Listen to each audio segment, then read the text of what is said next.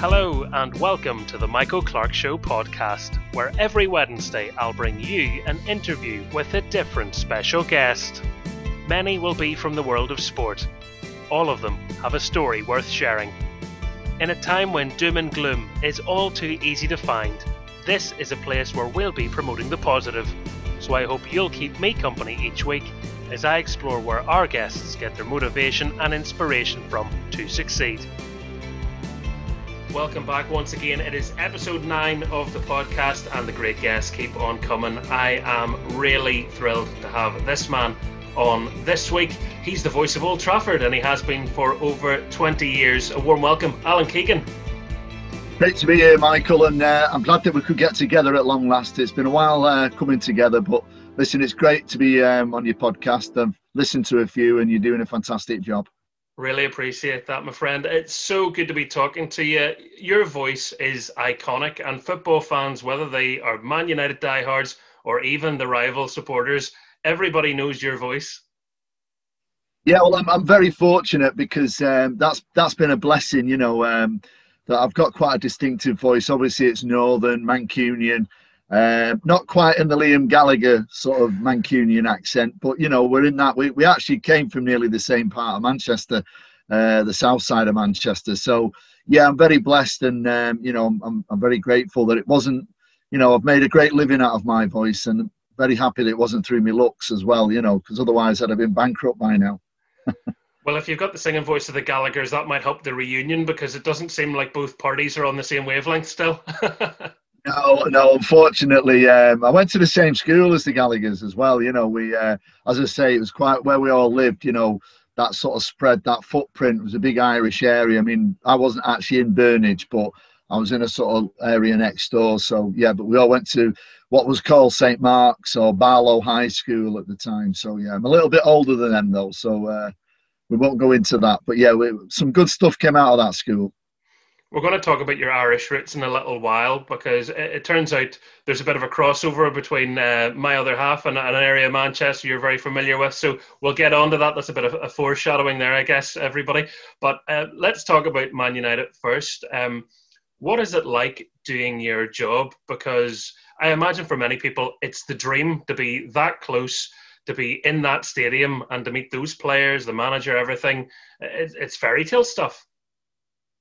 Yeah, it is fairy tale stuff, and I mean, obviously, you know, I'm I'm very fortunate because I married a woman who loves football. So back in the day, we had two season tickets in the Stretford end. We, we've never let them go. Um, my wife and my son now, they both use them, and just you know, used to sit there soaking it all up. It, two brilliant seats in the Stretford end, right on the halfway sort of level on, on the T of Stretford of the word Stretford, and I'd look down and just like the panoramic view of the stadium. So to actually be the stadium announcer, the voice of Old Trafford, I always say it's the third best job, you know, from apart from actually playing for Man United or being the manager of Man United. You know, it's uh, the, the best job in the world, and I've been so fortunate and blessed to be in the right place at the right time because I love United, I love the club, and to sort of have that little bit of you know, a small cog in the massive machine that is United. It's just an honour. And um, also, I've, I've had some great times and memories over that period, you know, both as a fan and both as the stadium announcer, the voice of Old Trafford. It's just been fantastic, Michael. How long are you preparing for a match day? Because if anyone's ever been in Old Trafford, there's lots of different reads to do. It's not just getting to grips with the names of the players. So I imagine you're very busy and it's not just on a Saturday afternoon. Yeah, it is busy and, and it's changed. You know, it's obviously changed from the beginning. You know, I started in 2000 and I always remember my my boss at the time, Ken Ramsden, he was the assistant club secretary, and he said, Listen, Alan, one thing I want you to remember when you when you're the stadium announcer or the PA announcer, he said, You're an information service.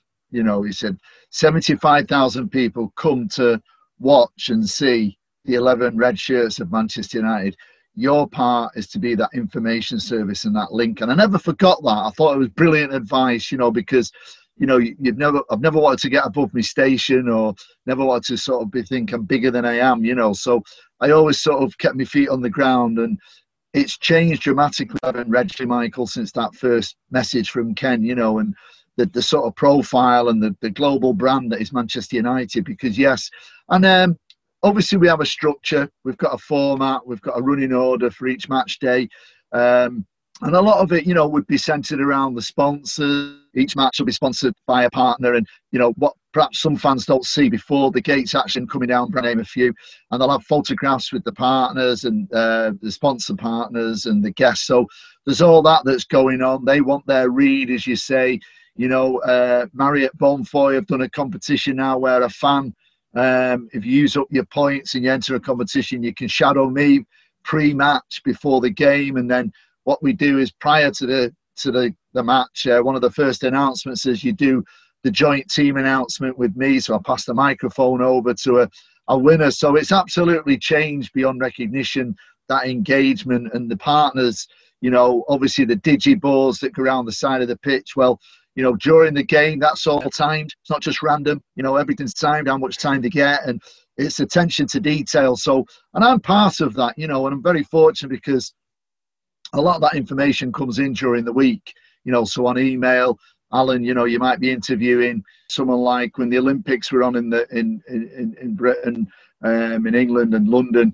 You, you might have someone like Usain Bolt come in, which he did with his two medals, and you've got to go through the format, how many questions, you know, it's all timed, and you know everything's got a, a place in the running order. So yeah, there's a lot of work, and then obviously you know, there's a small matter of a football game where you've got to announce players, substitutions, goals, hopefully, you know, and anything else that's happening. So, yeah, it's a busy schedule the day of the uh, stadium announcer. How do you manage your nerves? Because with 75,000 people in a stadium, if you say the wrong thing, fans can be boisterous, have a little laugh. How do you stop yourself, you know, losing the run of yourself?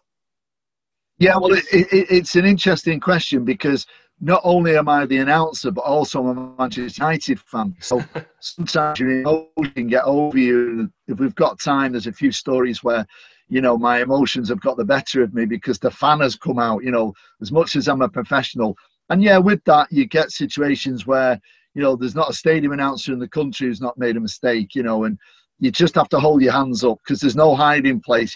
You can't sort of think, oh, hang on, did anyone hear that? You know, it, there's always somebody. And then in the world of Twitter, you know, three seconds later, it's on Twitter.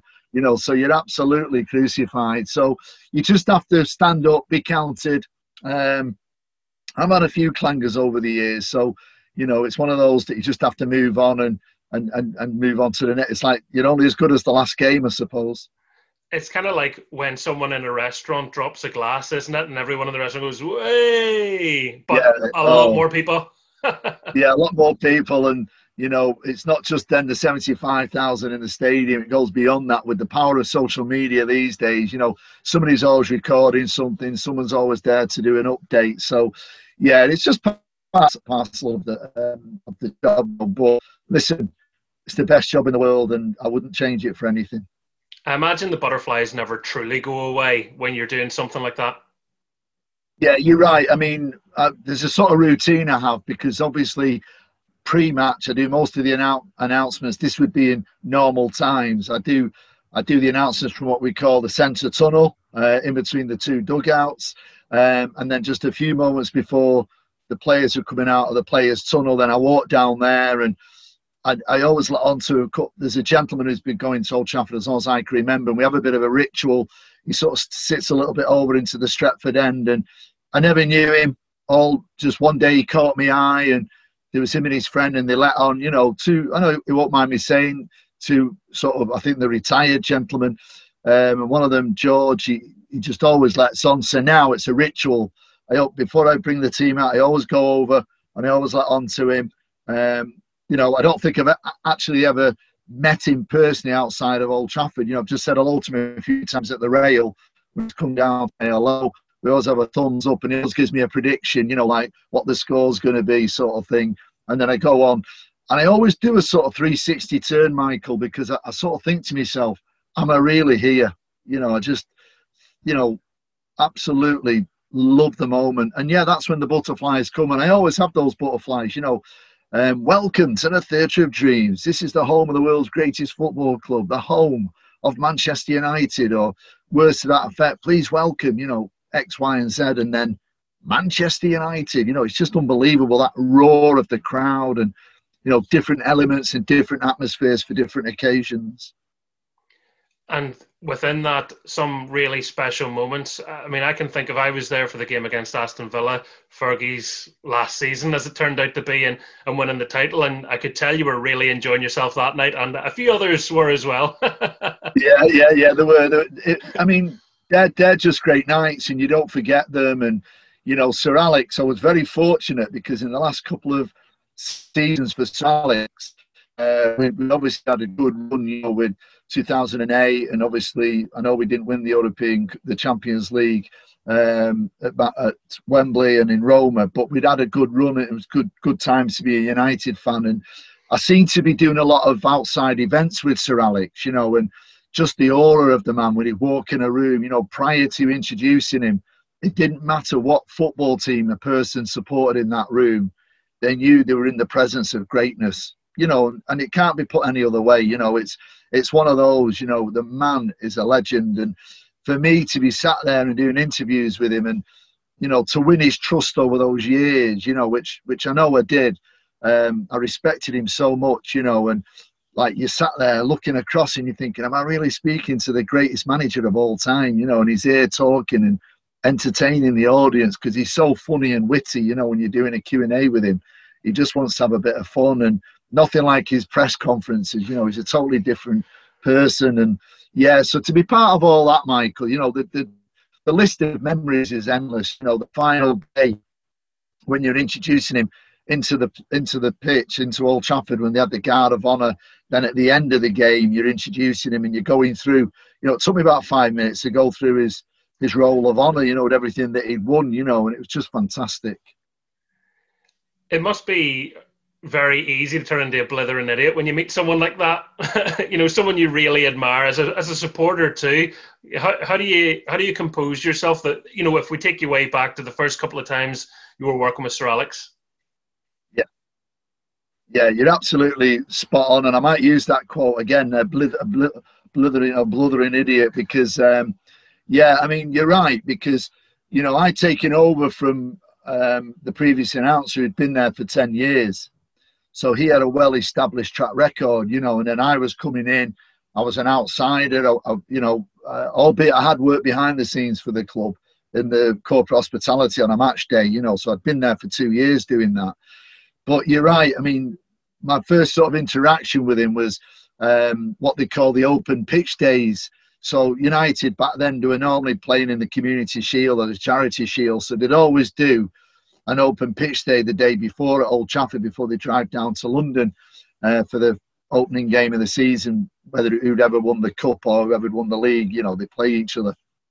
And you're doing a pitch event and you, you've got to engage with Sir Alex because the team are doing a, a sort of, you know, a dry practice sort of training session and you've got 10,000 fans just screaming and shouting, you know, because it was, I think it was free access or it was a donation to charity to come in and uh, you're talking with Sir Alex on the football pitch, and you know you're thinking, "Am I really doing this?" And I'll be honest, I was quite nervous, you know. But if he ever sensed it, he never made me feel nervous. If that makes sense, you know, yeah. it was just the whole being in the presence of him. And I know I did one of these about three seasons in, and again, I'm conscious I don't want to waffle on and bore people, but you sort of sat, stood there, and I'm on the edge of the pitch, and you're looking to interview a few of the backroom staff, and you're trying to sort of make it engaging for the fans who've turned up because really all they're doing is watching the players doing a random sort of like what you see every pre-game, you know, a bit of a warm-up session. And and I remember one day Sir Alex, there was a load of people on side trying to get his attention, and he said, "Listen, if anybody wants anything, he said, if you don't mind, he said, just have a word with Alan. He'll sort it out." And he said, then he'll come to me and tell me what we're doing. And I looked over at him, and honestly, it was one of the greatest moments of my life because I thought I've been here probably three seasons, and Sir Alex trusts me, you know, and I just felt so great about it. And it might might seem nothing to anybody listening to this or or, or viewing it, but that was a moment, you know, that was a moment where for him to say that, you know, have a word with Alan, he'll sort it out, and then he'll come and have a word with me. And I thought, wow, you know, that that that was that that was that bond where I thought, it's took me maybe three seasons, but Sir Alex, I know you trust me. So it meant a lot to me that Michael. And that was one of his superpowers, almost, wasn't it? Being able to to lift people up and, and give them that, and to be part of that yourself. Um, you know, because uh, you and I probably both would love that as players, Alan. But uh, you'll you'll take it you'll take it in your role. yeah, yeah. I'll de- listen.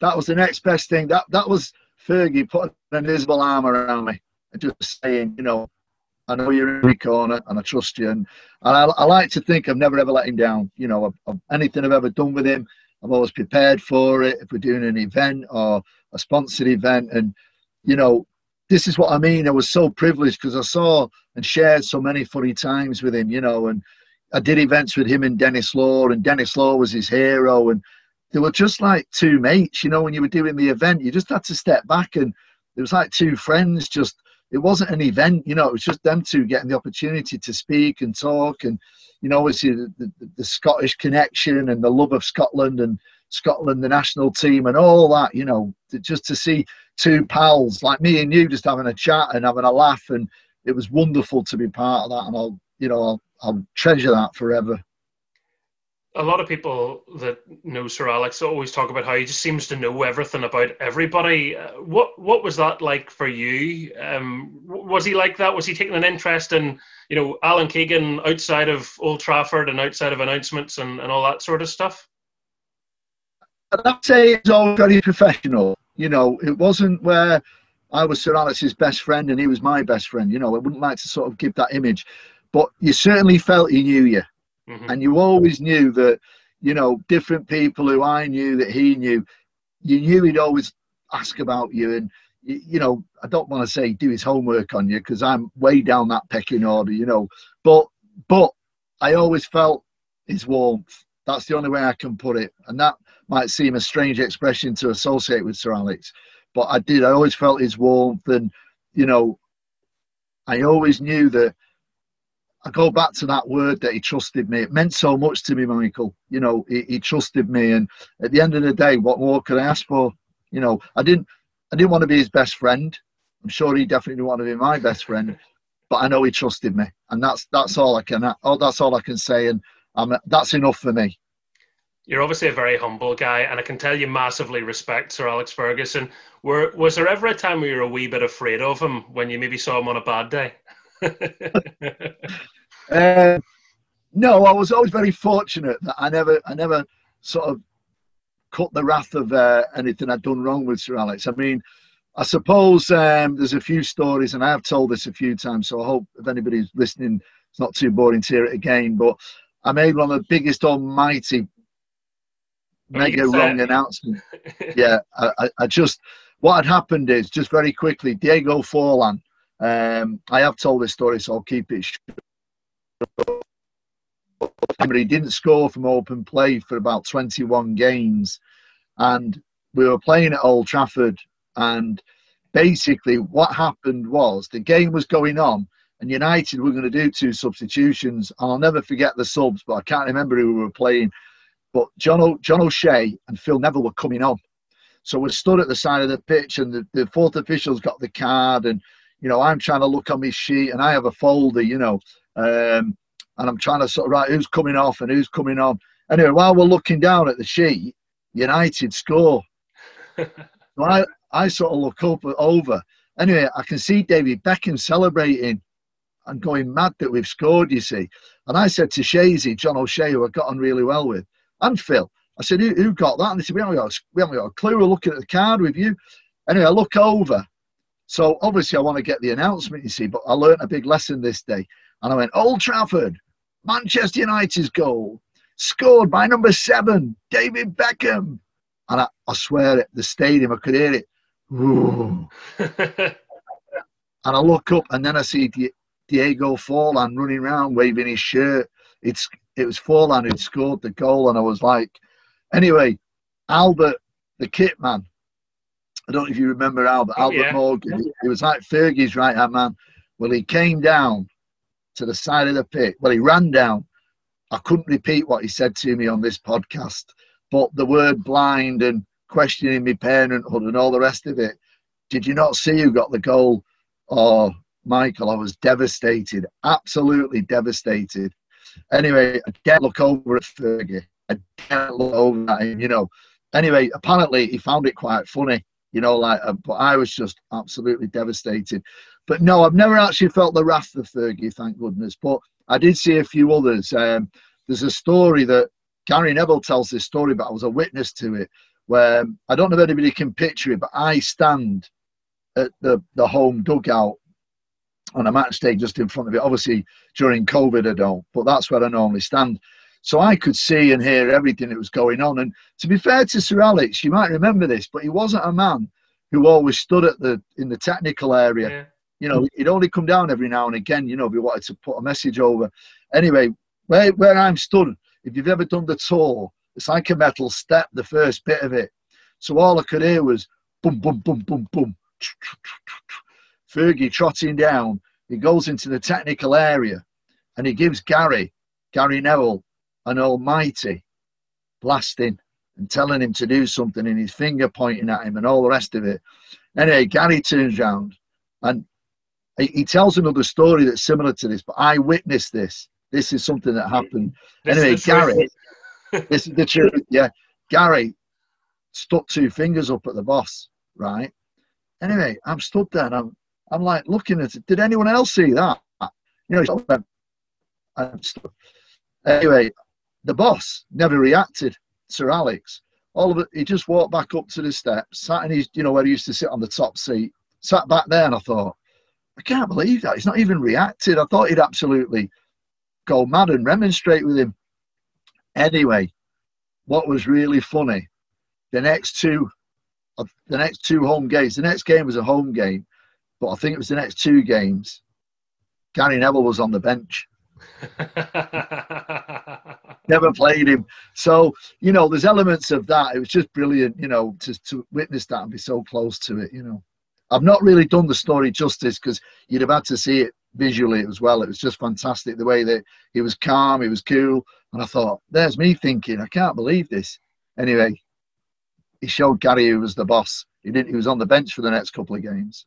And that is a brilliant story and a, maybe a, a, perfect way to sum up Sir Alex Ferguson. He, he, was able to hold that, you know, in him. He thought, well, there's no point getting into an argument now. Let's win the game or whatever. But I will deal with you.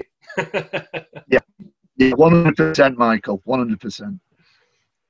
Working with Manchester United means you've obviously got to interview so many amazing players. You, have interviewed probably anyone that, that I could imagine or anyone watching this could imagine who have been some of your personal favourites, whether it's been through just admiration of them or, or maybe just their personality? Yeah, I mean, the list is endless. And excuse me, I was always, I was very fortunate because from 2010 up to 2017, I'd been involved one way or another on every tour that United did, every summer tour. So it put me in wonderful situations, you know, because we travelled with the football team on the plane. We travelled around. It was in America. We travelled to all the different cities, um, and it also gave me the opportunity to meet the, the, a lot of the first team. And again, I go back to the sponsored events. You know, you do an event, excuse me, with um, with Wayne Rooney or whoever you know at the time was the captain, different players, but I think if I just give a few players, um, so Bobby Charlton, an absolute honour, an icon, um, represents the club, gave it the name, the expression that I use at every match at Old Trafford, the Theatre of Dreams. Um, to do an event with him was absolutely brilliant. Some of his stories were brilliant about, you know, coming from the, the northeast and coming to Manchester and to Trafford, Trafford Park. He thought it was going to be this sort of tree lined park, you know, and at the at that time it was a very industrial area and it, it was quite foggy, you know, and he tells this story, Sir Bobby. So he'd be one. I mean, the list is endless, Mike. We could do a full podcast on every player I've done and a story with them. But yeah, so Bobby, um, I tell you who I absolutely loved doing stuff with Roy Keane, mm-hmm. absolutely amazing, um, such a brilliant guy one of my all-time favourite United players. Uh, absolute honour to do stuff with Roy. Great fun, great crack, real good laugh, great storyteller. Had really beaten out of the hand, out of his hand. You know, brilliant fella to do stuff with. uh, I've done a few dues with him um, since he's left uh, Manchester United. I've done a few dinners with him, and he's he's top drawer. He's, he's the best in the business. He's brilliant. Um, growing up for me, just, just, on sorry to cut over you, just on Roy Keane. People obviously have an impression of him. Is is Roy Keane in front of the camera different than Roy Keane off camera? Yeah, yeah, definitely, definitely. I mean, you know, don't get me wrong. He doesn't suffer fools, um, but he's so funny. He's absolutely hilarious. You know, he's got.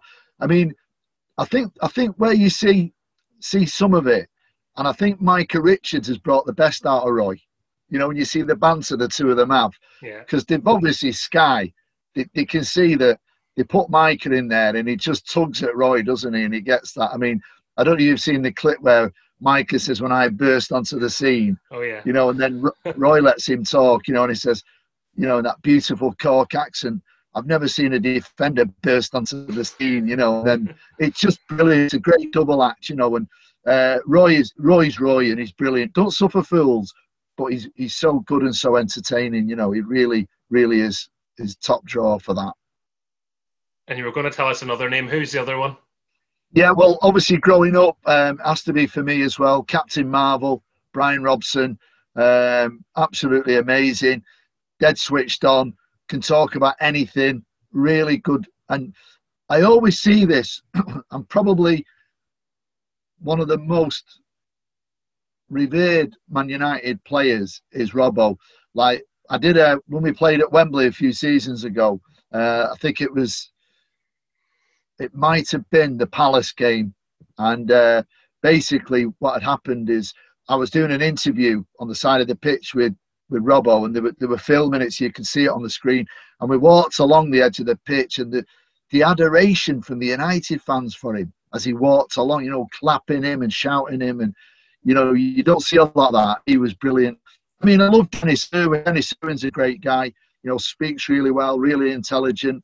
Uh, I was very fortunate when just before lockdown, and I mean a few days or just before lockdown last year, uh, the Atlanta supporters, the Manchester United Atlanta supporters group, flew me, Paul Scholes, and David May over for their annual dinner. Wow. And uh, we had a, a room full of Manchester United fans, and we had Paul Scholes and David May, and they are an absolute double act. You know, they're dead good mates. They bounce off each other, and it is an unbelievable event when you've got David May and, and Paul Scholes. It's top of the bill, you know. So I don't know, Michael. I, I, I just, you know, don't sound like I'm dropping names everywhere, but I'm just so lucky. You know, the the list is endless, and you know, Gary Neville, uh, Norman Whiteside has a dinner every year, uh, as a lunch every Christmas in a restaurant in Manchester, and it's you know, it's, it's never advertised. It's just repeat. You know, you've had a table this year, if you don't take it next year, you, you're on a waiting list then for years. It's jam packed with Man United fans, and he always has some of the old legends, you know, from United and Everton, Mike Newell and Mike Milligan from Everton, and you know all his mates as well from yesteryear. But Rob, will be there. But every year he has a stellar guest speaker. So he's had Robbo, he's had Gary Pallister, he, he's had Andrew Andrew Cole. Um, but one year he had Gary Neville.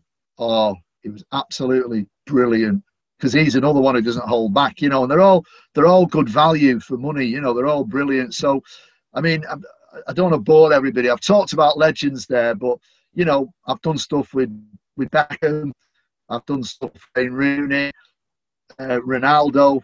Rio Ferdinand, you know, like you say, since 2000, any prominent player, I've probably done an event with them, you know, so it's been brilliant. The last event I did uh, in the last nine months was an event where we had to wear masks. Um, I did it for a sponsor for United called Visit Malta. They're now part of a sponsorship deal with United. And I did an event with Paul Pogba, uh, Victor Lindelof, and Brandon Williams. So that was only in December, that. But we had to wear masks and, and do that. So I do apologise if I'm waffling on here. No, not at all. It's really, really interesting. Um, with Paul Pogba, I think you can see just off the back of the game in Milan what an influential player he is, and actually how popular he seems to be within the camp. How frustrating is it at times to see I guess that side of Paul Pogba when you're watching him on the pitch, and then whatever a newspaper writes about him, and, and where's the truth in all of it? Yeah, I mean it's a shame because like Paul's a lovely lad, and I first did an event with Paul in um, in America when we were on tour, uh, and I did an event with him, uh, Romelu Lukaku, Victor Lindelof, and Matteo Darmian. So they were the four players, and it was on behalf of Aon, and I was hosting it. And um, he's such a lovely, lovely lad, Paul. You know, he, he could be one of your mates. You know, he's just real fun fella, absolutely gifted footballer. He can do things. I mean, if you, you know, you talk about the Milan game. If you if, if you wanted anybody in that position with the ball at that moment, it was Paul Pogba because there's not many players could have scored that goal just to do the dummy beforehand as well and send the goalkeeper the far side and he hits it in the in the near side. But the the, the event in um we did in America, he was brilliant, and I'd not done anything with him prior to this. Um, so you know, you're, you're trying to feel your way and trying to get into the event, and um, I, had been told by one of the staff that it was Victor Lindelof's birthday um, on this particular day. So anyway, I'm doing the event, and there's hundreds of people in the room, and it's all going really well, and this, that, and the other. And I just said, um, "Oh, Victor, I believe it's your birthday today. You know, happy birthday for all lads." I said, uh, maybe they'll sing happy birthday to you. You know, and it wasn't on the script, this, you know, like, you know, those, like I said before, these things are quite tightly run, you know. Yeah. They, they know, because they don't want any surprise questions, you know. Um, so I said, maybe the lads will sing happy birthday. And Paul went, absolutely. Yeah, come on, Rom, let's sing happy birthday. Matteo Darmian was on the other side of the stage, so it was a bit awkward for him to come. So Paul Pogba and Romelu Lukaku sing happy birthday to to Victor Lindelof, and the crowd absolutely loved it. You know, so precious moments, and what a talent! And I hope he stays at United. He's a great lad and a great player. That's a lovely story. I'm glad I asked. Now, sometimes people forget as well, and I know it's not always possible because, as you say, those are very tightly run events, and timing's important, and it all needs to be structured. But when people are interviewing footballers, they forget they're real people, don't they? With some of the questions. Yeah, exactly, and that's the approach I've always tried to take. You know, like once you can just, you know, drill into a little bit of, uh, and you get to them, you know, because to be honest, a lot of it for them to convey well, you know, they're brought to this place, that place. It's a sponsorship thing. It's this, that, and the other. They've got to recite a script. They've got to get involved, you know, and and all you've got to do, like I say, that event I mentioned prior to the American one, um, the, the Visit Malta one, that was a great event because the, the setup and the organisers did a brilliant pre-plan with it because you had like easels and you had four massive, bigger than A3 postcards of Malta, and we had four categories like the beach, the city, the sites, and historic places. And there was four choices of cards from each category, and they had to pick a postcard. And I was talking it through, and they said, "Right, I'm picking this one."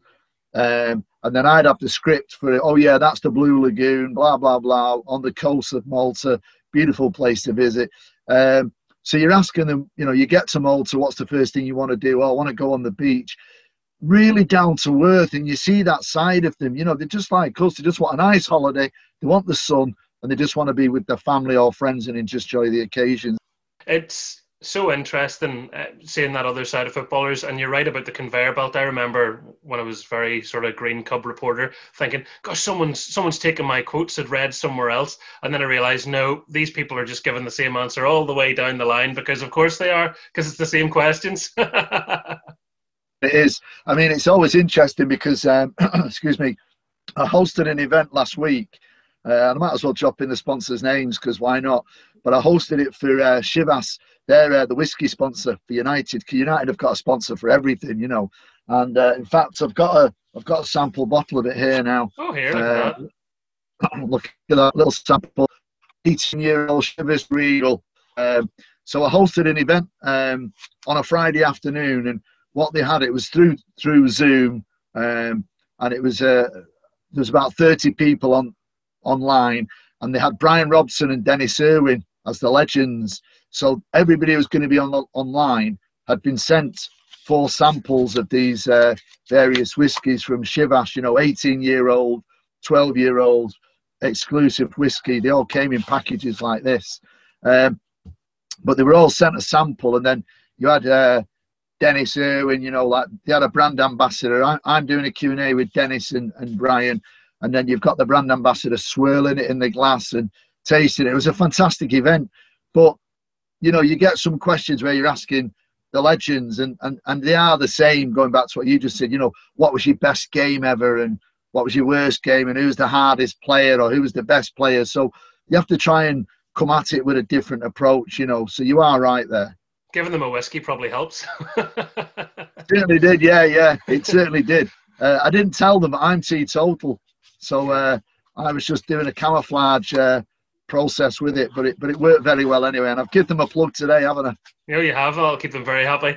Um, yeah. I know. I was thinking those, those sort of things. You're right, man. That have a, a sponsor, a partnership with everything, and that's obviously just very clever business brains work and all that sort of stuff. Those events could go wrong, couldn't they? When you're doing a taste test for a sponsor, you want to make sure you like the product first. yeah, yeah, yeah. Well, yeah, exactly. Yeah. But from my point of view, obviously as old, I won't been drinking anyway, you know. So there's a fine line there. So that that was fine. But but yeah, yeah. I mean, that's it. It's got to be right and they're spending millions of pounds. You know, it's not just a few hundred. So everything has to be right. And obviously, United do it right. There's always a big launch. There's always a press launch. You know, they they get it out there, the global message, and that's what what sponsors and partners want.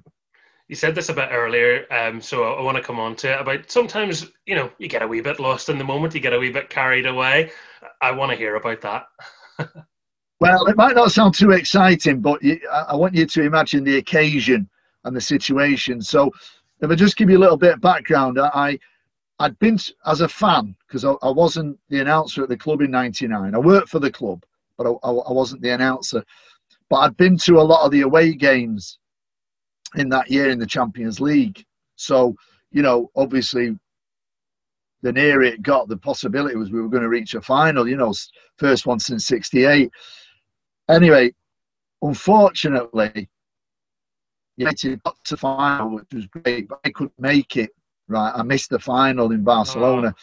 so yeah, I was gutted. And I'd been to loads of the games, the build up to it, you know. So just one thing that I couldn't make it, personal reasons, and basically, um, I always vowed if United ever got to a Champions League final, wherever it was in the world, the darkest part of Europe, I was going to go to it. rain, hail, or shine, I would go. So let's move on. 2008, semi final, we play Barcelona. So I don't know if you can imagine, it was a very cagey affair, very cagey game. I remember and, watching um, Yeah, well, that particular night, I've never been so nervous in all my life because I'm thinking, if we get to the final, I'm thinking as a fan, if we get to the final, I'm going to Moscow. I, I don't, doesn't matter what it costs. I'm going to Moscow. 15 minutes in, Scholesy, I talked about this with him in Atlanta actually. Scholesy hits a, a rocket of a shot right into the East Stand goal. I went ballistic as the announcer celebrating on the side of the side of the dugout. I mean, I lost control. I, I was really unprofessional. I just couldn't contain myself. And then I had to calm down. And then, oh, I nearly burst the speaker system in Old Trafford because you know United's goal scored by number 18, Paul Scholes, you know, and I just bellowed it out. So the next 75 minutes were the longest 75 football minutes of my life because Messi that night, it was unbelievable. He did everything but score a goal. He was dinking, he was dropping his shoulder, he was cutting in every time. And he, obviously, when he was on my side, I could see him, you know, as clear as I can see someone in the back garden. You know, he was there, and I couldn't wait for the final whistle. I just thought it'd never go. It would never go. Anyway, the final whistle went. The whole stadium erupted. We were in a Champions League final, and rightly so. You know, when you think about that team at the time, you know what a team, and I just thought I can't leave it you know, and at the end of United Champions League final, we'll see you in Moscow, you know, and all this. And I'm, I'm, I'm going, I'm, I'm absolutely going hysterical. That stage, I was quite calm. It was when Scholes scored the goal. So anyway, I'm all dead excited. I'm thinking, right, I've got to go to Moscow, got to sort out my flight, you know, pay for the tickets. And for any United fan, they'll, they'll understand it was very expensive to get to Moscow, and you had all the visa stuff and all that. Anyway, two days later, Michael, guess what happened? I get a call off United. UEFA, which I didn't realise at the time, UEFA have invited me as the announcer to go to Moscow and be the announcer for United. Wow. I couldn't believe it. So all of a sudden, I've not got to find the two thousand pounds or euros. I'm going with the club. So flight, all there, put up in the hotel, absolutely incredible. So I end up going to Moscow. We get sort of two days, fly the day before, obviously the day of the game. I'm, I'm sightseeing with the club and with my mates. I've met some of the lads I know. I'm there in Red Square getting the photographs. That night, it's pouring it down. But then I announce beautiful cross by Wes Brown, who's a great lad, crosses the ball, up jumps Ronaldo, high bang into the back of the net. I announce it. Unfortunately, Chelsea get that jammy goal where it sort of ricocheted off uh, Nemanja Vidic. Ricocheted. Was it was it Lampard? Yeah. Got it, yeah. But the Chelsea lads with me, because obviously UEFA invited the both of us, then obviously they've got independent announcers who speak Russian and English. He announces his goal. He goes hysterical, you know, he's dead chuffed. So we, we shook hands at the beginning that at the end of the match, there was one of us going to be very happy and ecstatic, and the other one was going to be distraught because I knew if we won it, I'd go hysterical. I just couldn't contain myself. Did you anyway? Oh yeah, yeah, we yeah we both had sort of gentleman's agreement. and We shook hands. I'd met him before at Wembley, um, so I sort of indirectly knew him. You know, um, Carl he was called. So anyway, the penalty shootout. You can imagine. Oh, and I think I think we've lost it. You know, because we've messed up. And anyway, you know, you, the rest is history, isn't it? Anelka, John Terry couldn't have happened to a nicer person. And oh, honestly, I was running around the room in this PA room because I wasn't inside, like on the pitch side for that. I was in a in a PA box, and the oh the, the guys looking at me thought I'd lost it, you know, because I just I was jumping on the chairs, I was screaming, I was shouting, I was just going hysterical. So I know it's been a bit long winded, but it's the personal emotion of being a fan. The story of missing 99, getting to 2008, announcing Ronaldo's goal, and then winning the Champions League. And then it was just amazing. And being there as part of Manchester United too, not just being oh. there having bought a ticket, and, and there's nothing wrong with having bought a ticket, by the way, but to be a part of the club, just it's a wee cherry on top of the cake. Oh, it was it was a cherry, you know, and you can imagine, you know, I've experienced that a few times because I know we didn't win, but Wembley Champions League final, you know, but ultimately we were playing the greatest Barcelona team that there ever was. There'll never be a team like that again. You know, we just happened to come up against them. Um, you know, Wembley and Roma. You know, but then fantastic memories, Michael. Stockholm, again, UEFA invite the announcer, which I was getting used to it by now. You know, uh, there was an expectancy. Oh yeah, I'll be there. You know, and uh, an unbelievable experience in Stockholm. And I like the Ajax announcers, a really good pal of mine now. We we we, we help each other. You know, he, he came over and I saw, you know, through the club, obviously officially, professionally. Uh, I arranged tickets for him, and um, and before the lockdown last uh, January, I was in uh, Amsterdam, and uh, he he got me a couple of tickets for me and my wife. You know, so he's a really good pal now.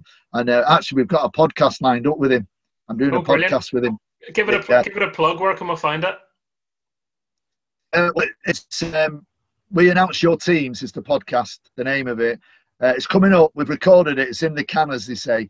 Uh, we're waiting probably for an international break, but not the, the one that's, you know, it'll be one of the international breaks that's coming up. I don't have a timeline your your podcast, but it's coming up in one of the international breaks. But yeah, he's a great lad. Robin is a top lad, and he's a busy guy as well. And obviously, Ajax, is one of the biggest clubs in in Holland. So yeah, it's good to network like that.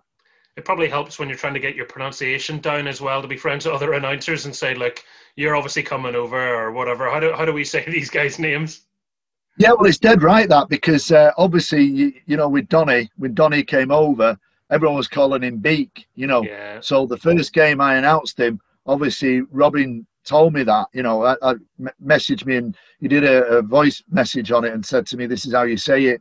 Um, but obviously, fortunately, the communicate the communications director at Old Trafford lived in Holland, uh, Charlie. So he'd also told me that it was Donny van der Beek, as in bake cake, you know. So uh, it's not big, it's big.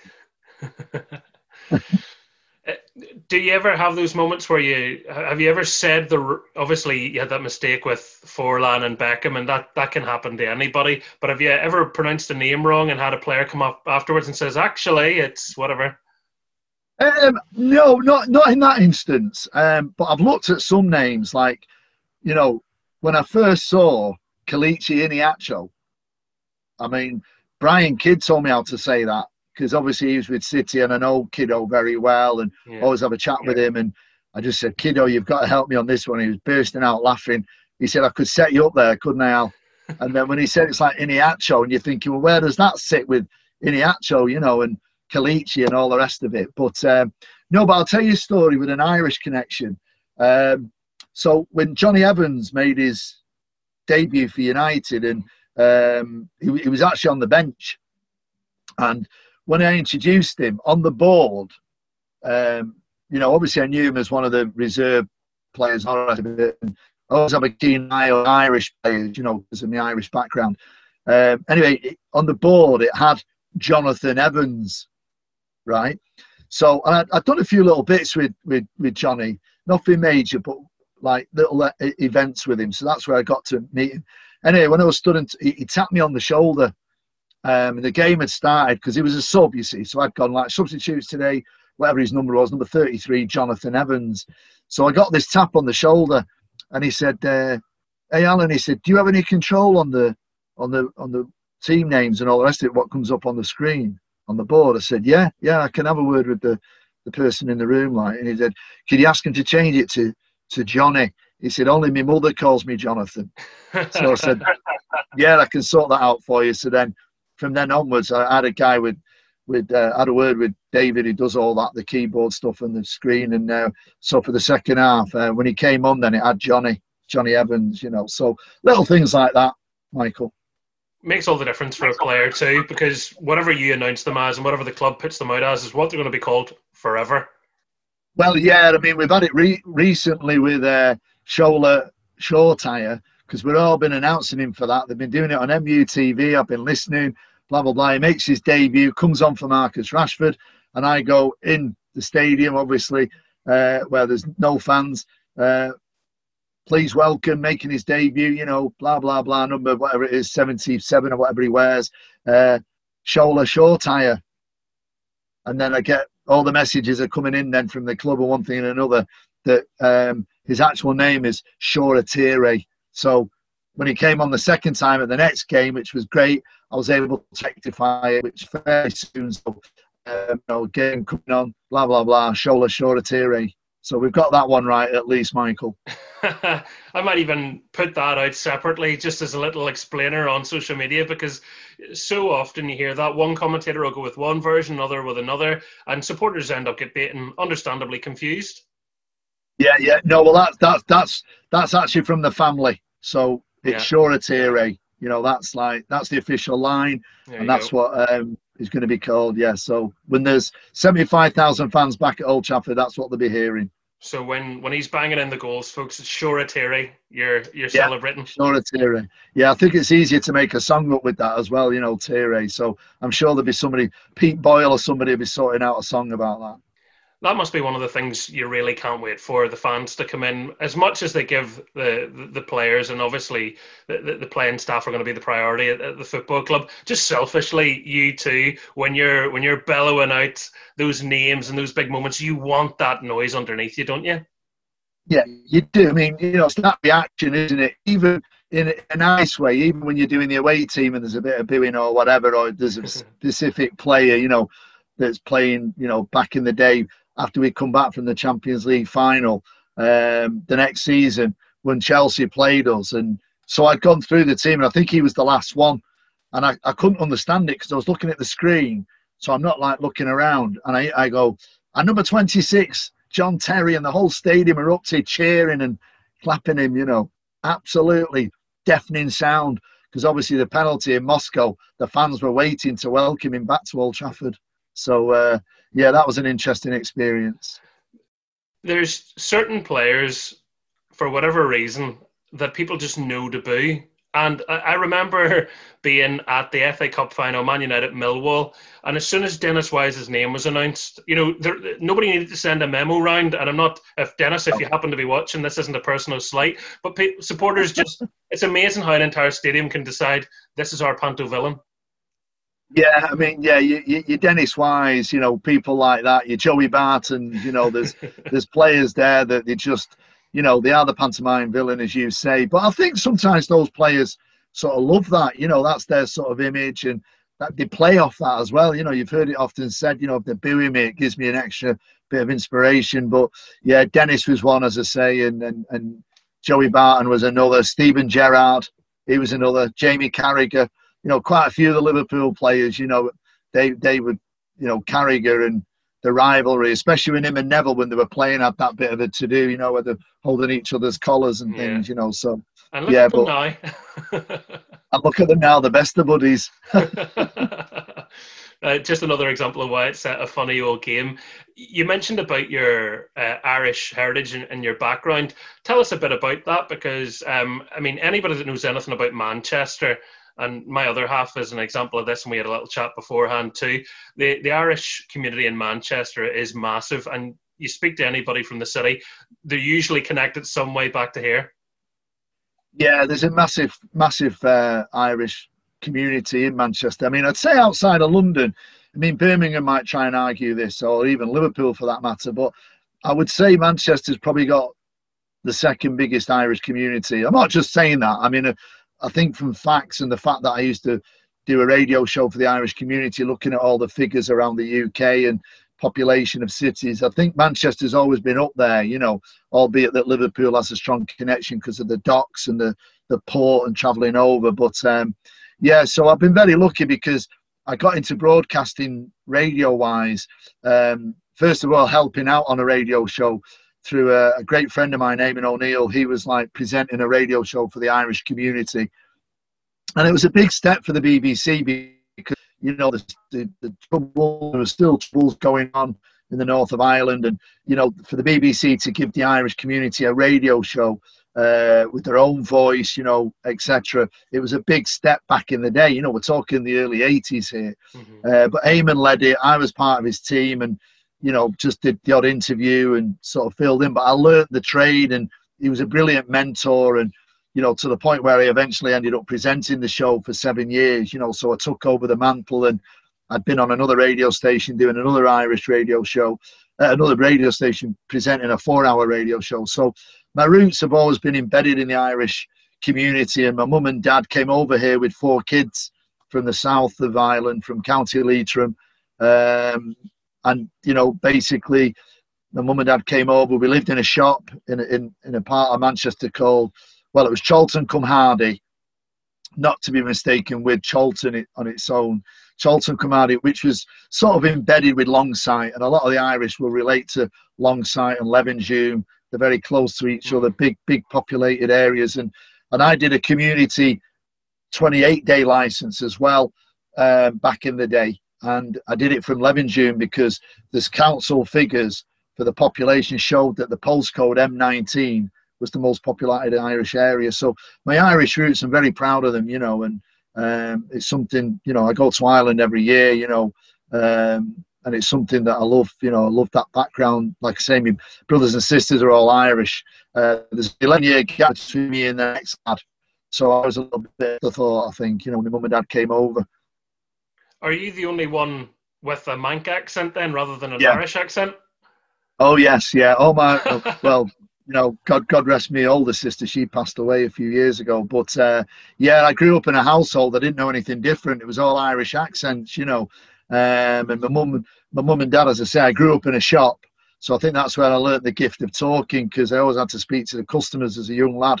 You know, my mum would always say, my dad went and worked in the building game. You know, he was like your typical Irish fella who'd come over, worked in the building sites. But my mum, my mum had lived, uh, worked in a shop and she was in Ireland. So when we came over, she wanted to set up her own business. And, you know, great memories living in, in, in Longsight or Chorlton cum Hardy. St. Joseph's was the local church. And, you know, the priest used to say that my mum's shop, it was like Radio Longsight, he called it.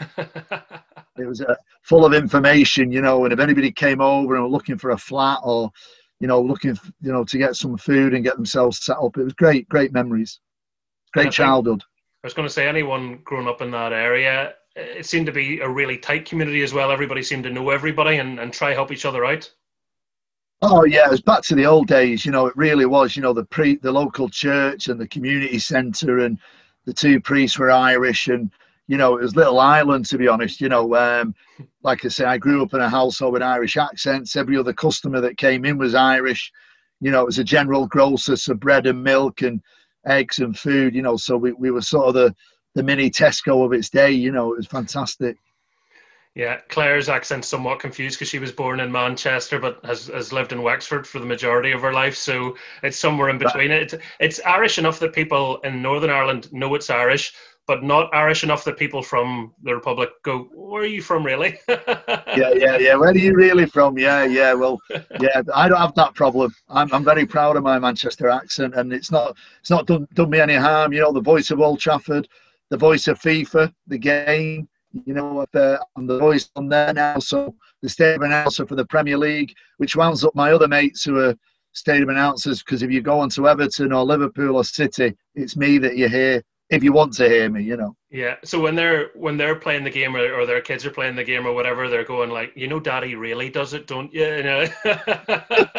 sure. Yeah, they're like, yeah, yeah, pulling the game. Yeah, yeah. No, it's uh, it's brilliant. You've got Martin Tyler and Alan Smith doing the commentating, and then in the background you've got me, you know, goal scored by the usual announcement stuff. So that was a great project to be involved in with FIFA. I'm very proud of that as well. I'd spoken previously um, on another uh, radio program with Derek Ray, who also does the, the European games on FIFA. And I mean, for anyone that, that didn't hear that, it sounds like a huge project. It isn't just a case of sitting down for a day or two. I mean, this is it's, it's massive. Yeah, I mean, I was in the studio for four days. Mm-hmm. It was absolutely exhausting because I had to do every Premier League team. Team, I had to do them twice, the whole squads, high, low. You've got to do. Had to do the Championship as well because you don't know what three. They rec- it comes out in September. They're recording it in January, so it's nine months before. So you don't know what three teams are going to get promoted. So you know, but it's, it's like it's the nearest thing to making a movie because it's the same skill set for them.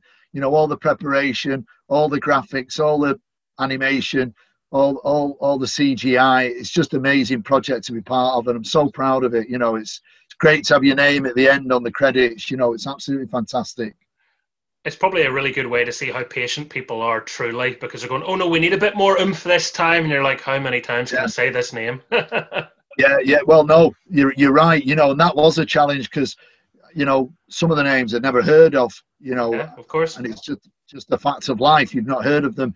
So you're trying to get the pronunciation, you're typing it into the vocal voice box that gives you the pronunciation, and then you're trying to listen to it. And, you know, anything like that can take five minutes And you've got to read out 24 names of a full squad. You know, it, it can eat into the time, but great, great to be part of it and great to be part of the history of it, you know. And with being, uh, you know, a voice of two global brands in that sense, do people maybe like in a chip shop in normal times rather than just kind of go like, I, I know you from somewhere? Um, I wouldn't say the chip shop, but it's a good example because I like fish and chips. But no, I'll tell you where it might happen. If I'm hosting an event right? And it's not necessarily a football event. I might be hosting an awards night or a dinner of some sort. Obviously, this is pre-lockdown. And sometimes when I stand up and I'll say, "Hello, good evening, and welcome, ladies and gentlemen. Here we are tonight at, you know, the world famous Midland Hotel in the heart of Manchester," and then someone will come up to me and say, "Do you mind me asking it? Are you?" Such and such, are you the announcer at Old Trafford? So that'll come into it sometimes in that sort of situation, yeah. Oh, but not not in the chip shop. No, Michael. Levy, just to get your what, what's your good order? What's your go-to in a chip shop? Oh well, fish, chips, peas, and gravy. I'm a Mancunian. I'm a Northerner. You've got to have gravy with your chips. You've you've passed the Mancunian test. I was just double checking. yeah, that's all right. Yeah, it's official. Um, with the stadium announcers, you've given us a little insight there, even unknowingly, that the fact that you know you get on with quite a lot of them and you would converse with them and even record podcasts with them. Um, is there ever like a, a, a, rivalry? Do you ever, you know, do you ever sort of go there? Oh, there's here's the one that likes to show off. I'm not necessarily asking you to name names because I appreciate you still have to work uh, near these people. But does that ever come into it? Yeah, there's a little bit of banter because a few of the lads are, are my mates. You know, so like say Paul Burrell at Arsenal, he'd be one of my best pals. You know, um, obviously I do the podcast with Rich Hurst from West Bromwich Albion. He, he, he's become a really good friend, but I met him through the podcast. Uh, but I've never done anything live with him, believe it or not, only recording the podcast. Uh, but Paul Burrell's a good lad because I've done a few of the, the EFL Cup finals because he's got the gig for that at Wembley. But when Arsenal were playing Birmingham, he couldn't do it, but he was there because you always invite the, the, announcers to do a little five minute piece. And when Birmingham beat Arsenal, know this is unprofessional, but obviously I want Birmingham to win You know, the underdogs. Arsenal, you know, have been one of our bigger rivals. Um, and Paul was really wound up that day, you know, because when, when they scored the winner, I absolutely blew the microphone at Wembley and just really went for it, you know.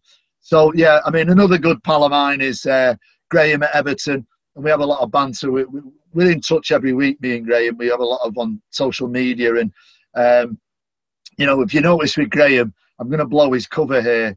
So uh, apologies, Graham. But whenever United play Everton, and we're all guilty of this, by the way, but when we played them, you might remember um, recently they went ahead 1 0, but we ended up beating them. I think it was 3 1. So he nearly blew the roof off Goodison um, when they scored the first goal. But when United scored, you could hardly hear the announcement. So uh, I sent him a message and said, "Is your microphone broke?" You know. But uh, we have good banters. So much respect for George at Anfield. You know, he's been doing it wow, I think he's been doing it 50 years, you know, in one way or another. Um, so, you know, lots of good lads. Dominic Walker from Burnley. We all get on. We're all good lads, you know, and, and we all love it if one of us makes a mistake, you know, because social media now, there's no hiding place. So you've just got to, you've got to be up front. So there's good banter. And, and as I say, you can listen to the podcast there. We announce your teams. It's, it, we normally do one about every couple of weeks. We're on series two at the moment. So thanks for the plug there, Michael. Oh, no problem at all. Is it a competitive industry? Stadium announcing, you know, when you think about now how everything is an opportunity to be a global brand, I'm thinking clubs are probably looking, you know, which announcer is best received, which announcer can plug as much as we need to in a way that maybe the fans don't know they're being sold to. You know, that uh, I would love to say the world's all sort of rainbows and, and whatever, but you know, it, it's it's corporate, isn't it? It is corporate, and, and you know that's a fact of life now. But that what that's what puts you on that global stage. You know, if you're a, a Manchester United or any other club that's competed to be on that level, you know, um, there's no doubt about it. United are up there, and I think if you think about United, you haven't won a trophy for four seasons, but they're still up there. Yeah. There's not many clubs could could hold their own. You know, I mean, obviously we know the major clubs. You know, your Real Madrid, your Barcelona's. You've got your clubs that have got the oil money that have come in. You know, you've got your your other clubs that have got recent success. So obviously they're going to be up there because they're they're making the TV money or the, the sponsorship money on the back of the win. But United are still up there, thankfully, and hopefully they'll win a trophy fairly soon. So it is it's a global brand, and you're representing a global brand. You've got to you've got to be professional. There's no two ways about it. You know, like you can't just you know be flippant on the microphone and say what you want. You know, it's very controlled and you know, it's a situation where, you know, I'm so thrilled because um, I don't know when this podcast is going to go out, so hopefully don't age it for you. But oh no, it's, out, it's doing, out next week. Right. Well, coming up, um, coming up, I've got I'm doing a historic day at Old Trafford because they're playing the first women's game, mm-hmm. you know, for the Manchester United women against West Ham. So that's going to be great. I'm part of the history again, Michael. So and it's all part of that global brand is Manchester United. I was wondering, do people tap up stadium announcers now? You know, is there a transfer window for you guys? uh, well, there isn't, but a few of the lads have worked around. You know, they've been to different. Oh, just because a lot of clubs might use a radio presenter, mm-hmm. so a few of the lads, the clubs will contact somebody because they want somebody to be professional on a microphone. Um, but no, the, the you know, I mean, back in the day, I worked at City, back in the early days, you know, because I was young, I wanted to get into the world of media, the opportunity arose. And I always say, you know, if I hadn't worked at City, I probably wouldn't have got the job at United because they wanted someone who was trained, if you like, and all ready for it. So from that point of view, it, it worked out very well. And, you know, I'm, I'm, I'm pleased that it did. So, um, you know, that's absolutely, you know, one of the things that you've got to be in the right place at the right time, you know and with having worked at Man City, obviously nothing wrong with working for Man City. A great education for you, and it's led you to working for the club now that you've supported your entire life. But was it ever kind of awkward going into Maine Road as it was at that stage when you were working for them, being a Man United fan? Um, well, more so going to the Etihad because I always love going to the away games and my son's a big United fan, so obviously it's the opportunity for us to go to to a match together. Um, let's just say I'd be fairly disguised when I'd go in there. I wouldn't start saying, "Here I am," you know. I'd always make sure that you know I've had my cap on and my jacket and stuff, you know. Um, not that I've ever been threatened as such, but you know, football rivalries are big, aren't they? On on, on, a, on a derby day, you know, you don't want to sort of trigger something off. So I've, I've always kept it low key and, and just in and come out and enjoy the moment, um, which has always been something I've been mindful, you know, and I don't want to rub it in the face because I did have a good time when I worked there. I have to say that, you know, it was a great place to work at City and at Maine Road predominantly because I never worked at the Etihad. So, you know, it was it was a great grounding, and I made a lot of friends there who are still friends, you know, still involved with the club. So. As much as it's changed and it's got different owners, there's still obviously, you know, I know Brian Kidd and when Kiddo comes to Old Trafford and different things. I always have a chat with him when he's at the side of the pitch before the game kicks off. So, you know, there's all those relationships that you have. I think one of the amazing things about football as well is despite all the rivalries, if you look through any of the, the toughest parts in history, whether it be England's or even Manchester's history, the two clubs have come together at some at some very poignant times and that to me is exemplified, you know, this is what football is about and the, the sense of banding together and looking after one another. And the two Manchester clubs have, have done that over history.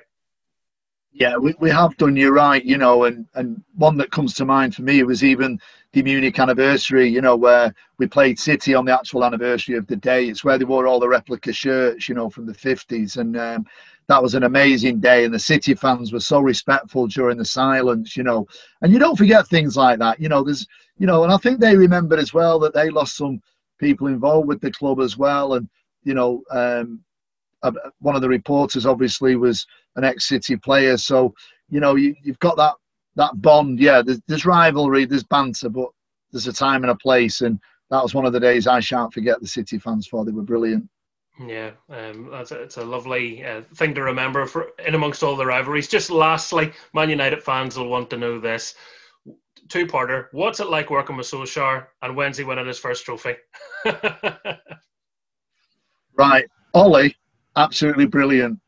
And Ollie is a man of steel. You know, I see it firsthand on a match day, you know, um, and it's so clear now everything you can hear. Ollie's the right man for the job. He's a club legend. And I believe if Ollie can get over that line and get that first piece of silverware, it'll be the first of many. He just needs to get past that semi final and get into a final. Let's win it. He's the right man for the job. It's the right time and the right place for Manchester United and for Ole Gunnar Solskjaer because he owns the club. You can see by the recruitment, you know, not just the players, but his backroom staff, Mike Phelan, that legacy with Sir Alex, that connection, you know, Michael at Carrick, you know, a legend of the club. Great to have there. You know, he can, you know, he's won it all. So the players will look at Michael Carrick and think, yeah, I'll listen to you. Ollie's won it all, of course. You know, he's done it. He's been there, scored the most iconic goal ever in the club's history. Mm-hmm. Um, and then, you know, the recent recruits with Darren Fletcher, it's just all right. And the foundations are being built. And you can see these young lads who are coming in, you know, like you've got the way where the recruitment's coming in. You know, Amad has come in, young teenager. We paid a lot of money for him. Shoretire coming through the ranks. You know, there's a few others there as well. Hannibal's just signed a new contract, new young lad. So I think the future's looking good, and I think Ollie will win his first trophy this season. Oh, there you go. Love that as a prediction. What do you think, Manchester United fans? You can uh, let us know online what's it going to be. Um, it's been a real pleasure hearing from you, Alan. And um, as I said right at the start, an iconic voice, and, and football fans the world over recognise it. And it's been uh, it's been lovely chatting to you for the last while. So thanks so much for coming on. Listen, it's been a pleasure, Michael, and hopefully we'll do it again. Maybe when Ollie's won his first uh, trophy, we can have a catch up and a, a review of the season, and we'll do it again, mate. I look forward to it. Alan Keegan, thank you. Thank you. Been a pleasure, Michael.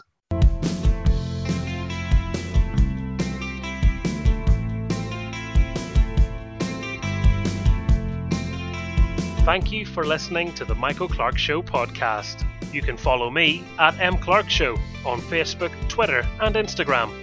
Check back every Wednesday for a brand new episode, which you can download as a podcast wherever you get your podcasts from. You can also watch the entire interview via my YouTube channel. That is youtube.com forward slash The Michael Clark Show. And if you like our theme song, it has been kindly provided by the brilliant SX70. Search for SX 70 on Spotify to stream their music.